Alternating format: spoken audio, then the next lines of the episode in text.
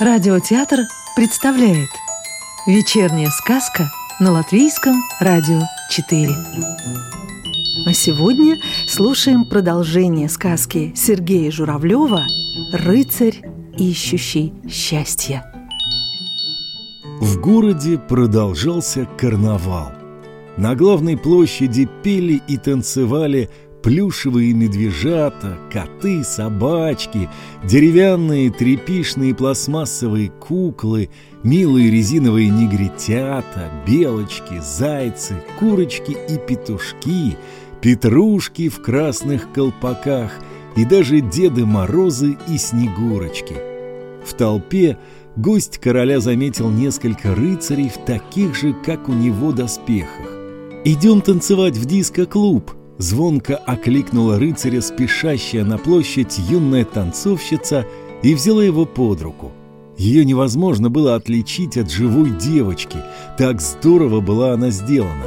И рыцарь, ищущий счастья, направился в диско-клуб вместе с юной танцовщицей, тем более, что принцессы заинтересовали его, сообщив о волшебной программе новой дискотеки. Но по дороге юная танцовщица, которой приглянулся незнакомый рыцарь, она подумала, что он из их города, решила зайти домой и одеть более нарядное платье.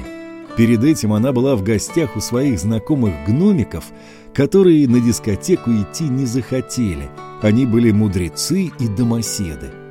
Из беседы с юной танцовщицей рыцарь понял, что в игрушечном городе все очень общительны и гостеприимны. И не было ничего постыдного в том, что юная танцовщица пригласила его на танцы, а потом к себе в дом. В игрушечном городе, где все было сказочное, все так делали. Его спутница жила неподалеку от диско-клуба.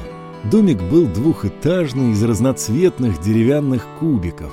Под окнами на клумбах росли цветы.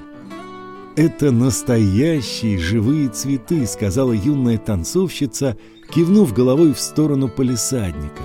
«Ах, как пахнут!» Рыцарь сразу ощутил у ее домика тонкое благоухание, свежий аромат, исходящий от нежных лепестков.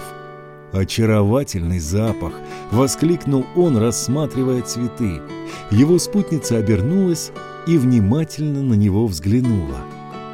В гостиной рыцарь увидел большой портрет в массивной позолоченной раме. Изображенный на холсте человек кого-то ему напомнил. Да это же игрушечных дел мастер и великий волшебник Ноктюрно Анданте, подумал рыцарь, неожиданно вспомнив статую, которую ему показали во время экскурсии – юная танцовщица заметила интерес своего спутника к портрету. «Это мой отец», — произнесла она, жестом предлагая гостю занять место в одном из кресел у камина. Рыцарь уже знал, что игрушечных дел мастер был живым, но необыкновенным человеком. В наследство от него остался весь игрушечный город со всеми достопримечательностями, фирмой игрушечных музыкальных инструментов, мастерскими по ремонту игрушек и дискоклубом. Памятник основателю города поставили жители, среди которых были мастера и подмастерья самых разных цехов. «Так ты живая девочка?» – спросил рыцарь юную танцовщицу – ты дочь Ноктюрно Анданте? Да, я настоящий, ответила девочка. И я настоящий, сказал тогда рыцарь, ищущий счастье. Я почетный гость вашего города. Вот как? Так это ты пропал из дворца, удивленно воскликнула юная танцовщица. Я видела по телевизору, когда была в гостях у семи гномиков, выступление начальника городской полиции и командира Королевской гвардии генерала Аксельбанто. Они просили сообщить о тебе всех, кто что-либо знает. По телевизору передавали твои приметы. Шлем с белым пером, меч в серебристых ножнах на алой перевязи и на доспехах, на правом плече и над сердцем – знак золотой лилии.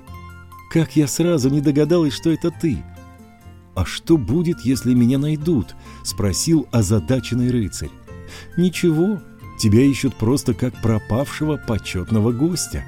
Еще два дня ты можешь провести в нашем городе, а потом ты должен поблагодарить короля и принцессу за гостеприимство и ехать своей дорогой», — объяснила дочь игрушечных дел мастера.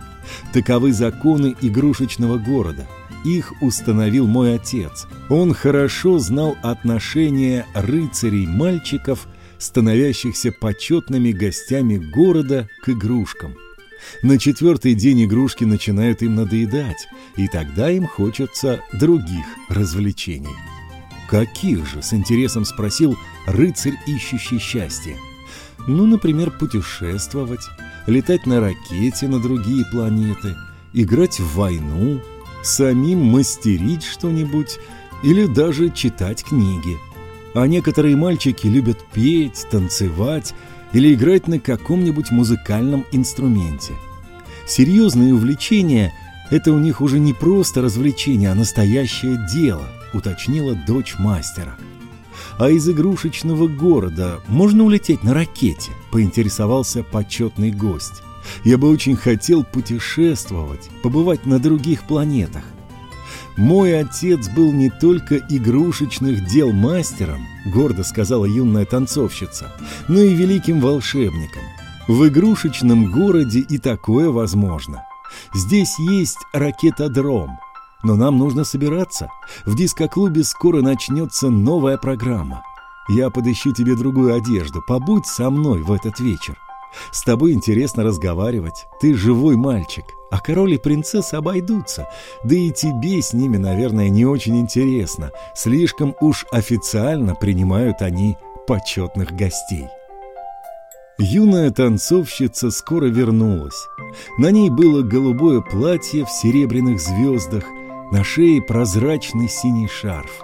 Нежное лицо девочки таинственно прикрывала черная полумаска – «Меня все здесь знают», — сказала рыцарю дочь мастера.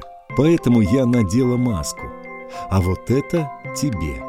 И она протянула гостю небольшой сверток. Рыцарь нашел в нем совершенно новый костюм принца, золотой пояс с небольшим куртиком и такую же, как у девочки, полумаску.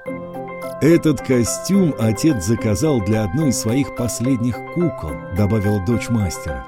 «Он задумал принца, романтика и мечтателя. У принцесс появился бы брат. Благодаря ему жизнь во дворце стала бы более оживленной. Принц пришелся бы по душе тем юным рыцарям, которые прибывают в наш город. Но отец не успел закончить работу».